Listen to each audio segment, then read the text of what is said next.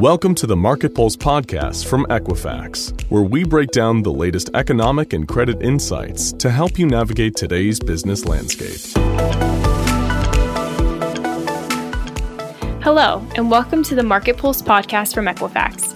I'm Brandy Recker, an analytic advisor in higher education here at Equifax, and I will be hosting today's episode on the challenges around post-secondary education.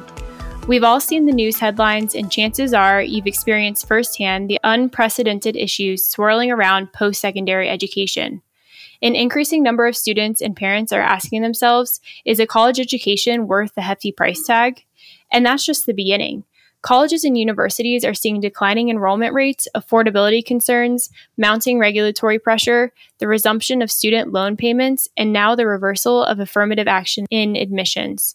I'm joined today by Lori Lindenberg, District Director of Enterprise Analytics and Strategy at Maricopa Community Colleges.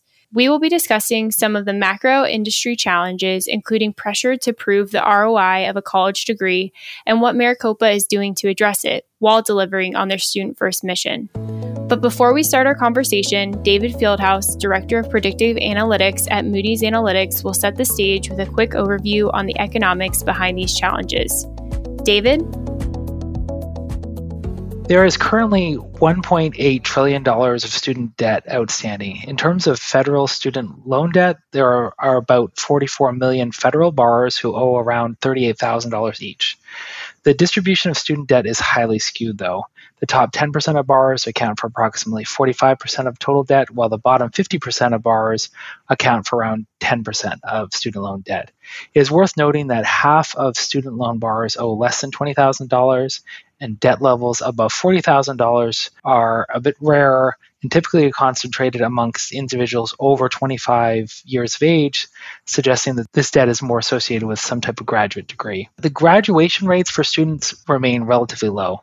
Less than two-thirds of individuals receive their bachelor's degree within six years of starting college, and it's important to note that the graduation rates vary significantly depending on the selectivity of the institution. The most selective institutions tend to have the highest graduation rates. For institutions that accept less than a quarter of individuals, the graduation rate is above ninety percent.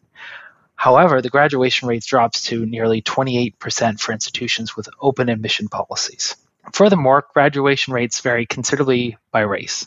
The reversal of affirmative action policies could result in more Asian students being accepted and fewer Black students. Uh, Asian Americans have a graduation rate of seventy-seven percent, that's the highest, and while African Americans graduate at rates closer to forty-five percent. The recent announcement of SAVE, that's President Biden's income-driven repayment policy, is going to make significant changes to federal student loans. Eligible borrowers can lower the monthly bills and reduce the amount they pay back over the lifetime of their loans. We expect the SAVE plan's macroeconomic impact to be small in the short to medium term. The SAVE plan is targeted and will be will primarily benefit lower-income borrowers responsible for a relatively small share of aggregate spending. And while there are political and legal challenges, if the plan is fully implemented next year, some borrowers may see their monthly bills cut in half, with the remaining debt canceled after making at least ten years of payments.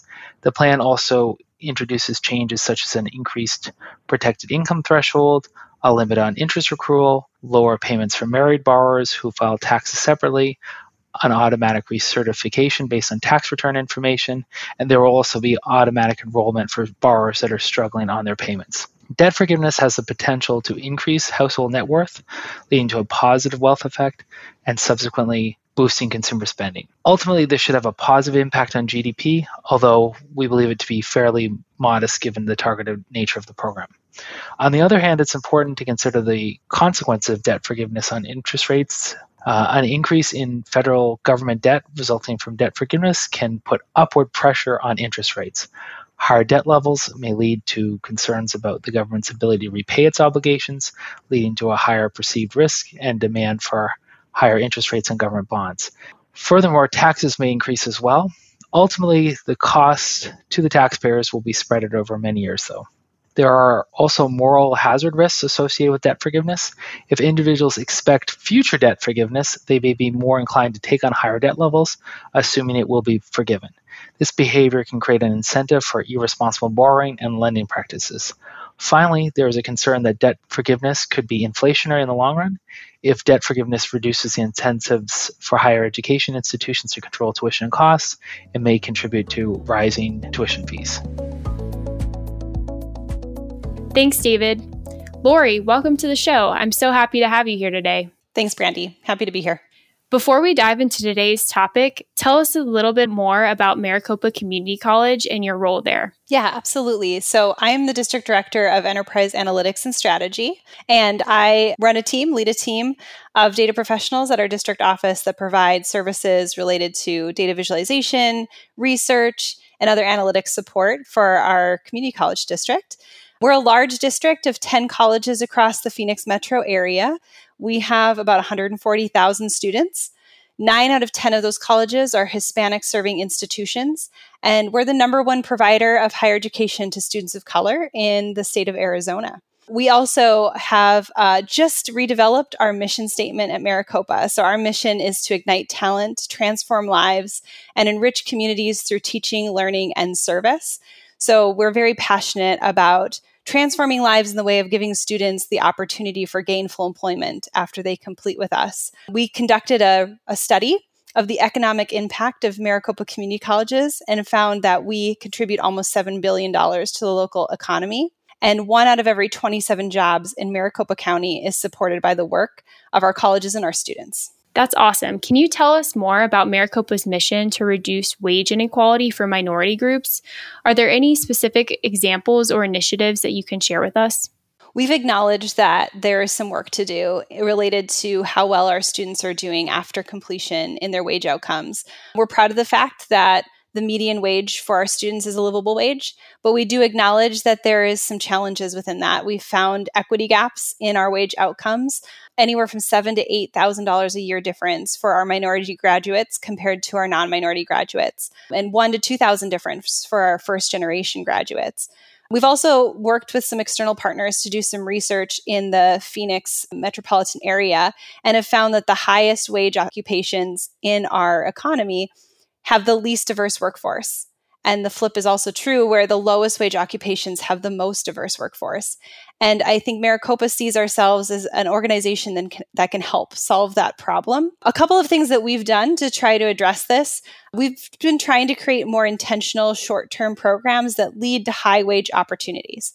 So an example of this that's gotten a lot of great attention is our semiconductor boot camp, which is a really short-term program, but it produces an opportunity to earn twenty dollars to twenty-five dollars an hour in an entry-level job.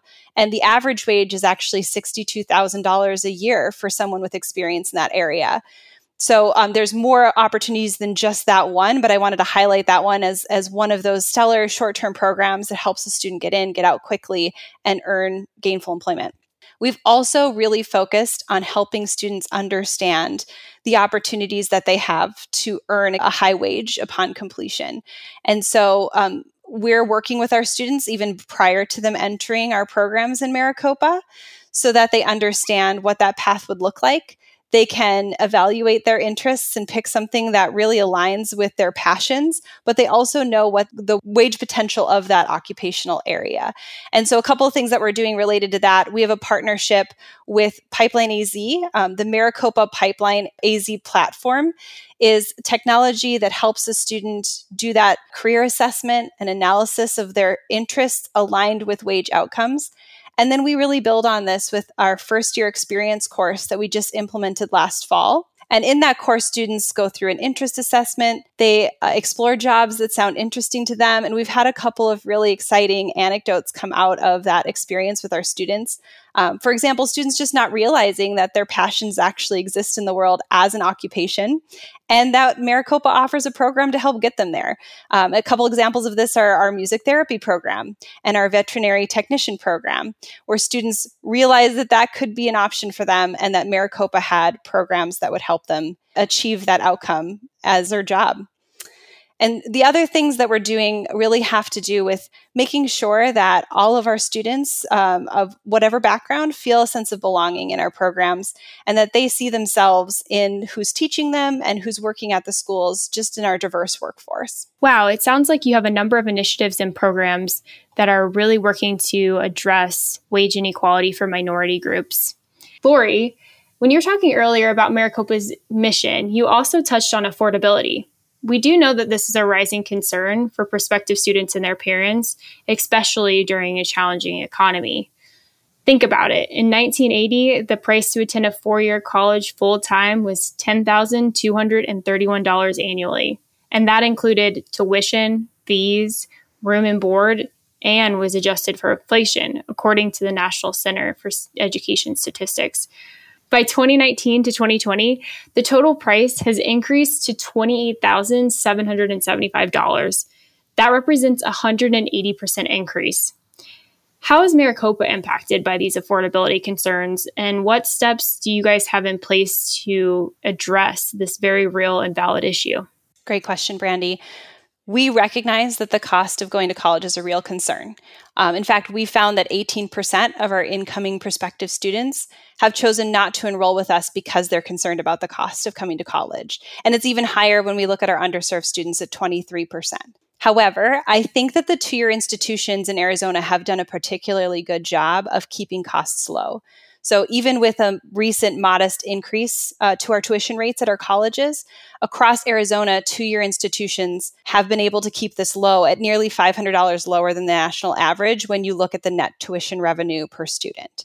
So we're really proud of our ability to do that, and it's been something that we've really prioritized and been committed to.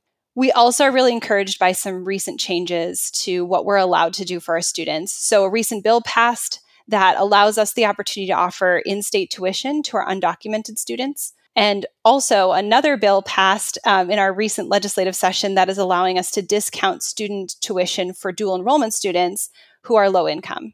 So I think through those opportunities, we can get creative about offering students at that lowest cost option in our in our tuition. Another thing that's great about where we're currently at with our tuition rates is that for Pell-eligible students, their grants completely cover their tuition and their fees most of the time.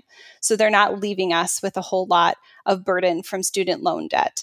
And then in d- addition to keeping all of these costs low, we also are committed to helping our students find financial support when they do need it. We have a lot of scholarship opportunities, and we have a really active foundation that's associated with our district. To stay competitive, schools must be able to prove the payoff from such a significant investment. On top of that, there is mounting regulatory pressure for higher education institutions to prove the R O I of a college degree. For example, we've seen that Ohio House Bill twenty-seven requires that in-state post-secondary schools provide financial costs and aid disclosure as well as the income range of similar cohorts of students, providing greater transparency to students around the anticipated cost and resulting value of a degree. Does the industry anticipate similar regulations coming from other states? And what is Maricopa doing to navigate this landscape? I think we are expecting increased pressure. However, it's not new. Uh, we are already getting that kind of pressure from external partners and related to some funding sources. So, for example, we receive funding for specific programs through the Workforce Innovation and Opportunity Act. We refer to that as WIOA. And this is one of the ways that we have really benefited the most from Equifax in helping us report to the uh, reporting requirements through these funding sources. So for example, um, WIOA requires that we provide second quarter and fourth quarter wages for students participating in those programs. And we've used Equifax's tool to match to our student records and provide that data. But really any external partner that we're working with um, is expecting us to report out job placement and wage outcomes on our students. They want to see how their investment is resulting in a return for the students. I know that you're very forward-thinking in your analytics and reporting, and I also know that schools have a very heavy reporting burden between accreditation, national education data collection programs, and governing board reports. What are some of the enablers that you rely on to really drive efficiency and accuracy in your reporting? This has probably been the biggest change for us over the last five years. So we have started to rely heavily on data visualization tools and modern data infrastructure. And really, we've done that to improve automation and the speed that we can do internal and external reporting. So we've moved away from legacy data warehouses. We're using an A W S data lake. We also work really closely with other technology and student service teams to make sure that we're capturing student interactions wherever we can so that we can measure the return on the investment that we're making in those activities. Um, and we've also put a lot of effort behind qualitative data capture. We've benefited a lot from that. However, what I will say is we used to rely entirely on that qualitative student survey data capture to monitor postgraduate outcomes. And we'd struggle with response rates, particularly with a student population who had completed and moved on. And so we never felt like we had the whole picture. We are now using Equifax to capture that data in a quantitative fashion, and we feel like that fills in that gap and really allows us to see that whole picture on our students. Um, and also because it's student row level data, we can tie it back to any additional fields that we need so that we can be flexible and run any analysis that we need to and be responsive to both internal and external audiences that are asking for us to monitor those metrics. Lori, it's been really great working with you and the Equifax data to help drive the efficiency and accuracy in your reporting. And I really appreciate your thoughtful perspective on these challenges and how Maricopa is applying a data-driven approach to further your mission. Before we wrap, I do have to ask you about the end of student loan forbearance program. We know that student loan repayments will start again in October following a three-year pause. And the Equifax data tells us that there are forty-three million student loan borrowers with almost one point five trillion dollars in federal student loan debt. Experts are forecasting a seventeen percent jump in monthly debt commitments.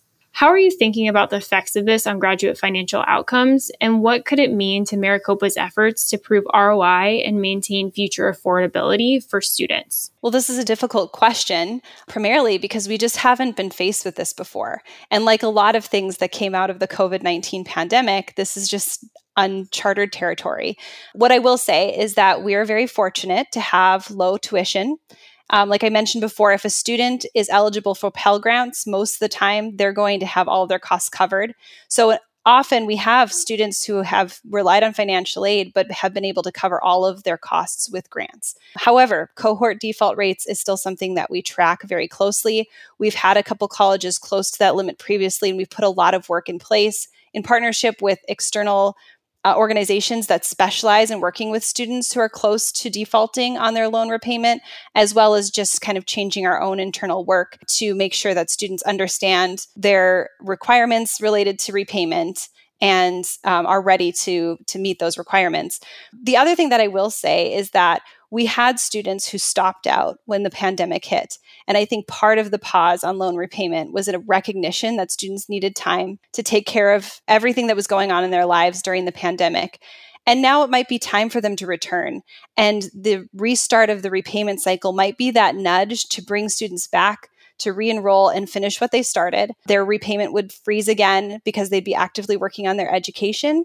And then we'd work with them to get them across the finish line, and relying on our guided pathways framework to make sure that they felt like they knew that they were on track and could um, complete their degree and certificate with us. Lori, thank you again so much for joining us today. These are all very hot topics that I know many across the education ecosystem are thinking about. If our audience would like to follow up with you, where can they find you? Yeah, absolutely. And I just want to say we take all of this very seriously, which is why we've made the investment in using the Equifax tools. And we've we've benefited greatly from having that additional perspective. I welcome folks to follow up with me. You can find me on LinkedIn, or you can email me at lori dot lindenberg at domail dot maricopa dot e d u. Great. We'll be sure to put your email address in the show notes if anyone is looking to get in touch with you. If you enjoyed today's episode, tell your colleagues about us and subscribe to tune into future episodes. You can learn more about the impact of student loan repayments by listening to the replay of our August seventeenth Market Pulse webinar, which can be found at equifax.com forward slash Market Pulse. Our team of experts works hard to provide relevant economic, credit, and industry insights to help your organization make more confident decisions and build resilience to help you focus on forward. Thank you for listening.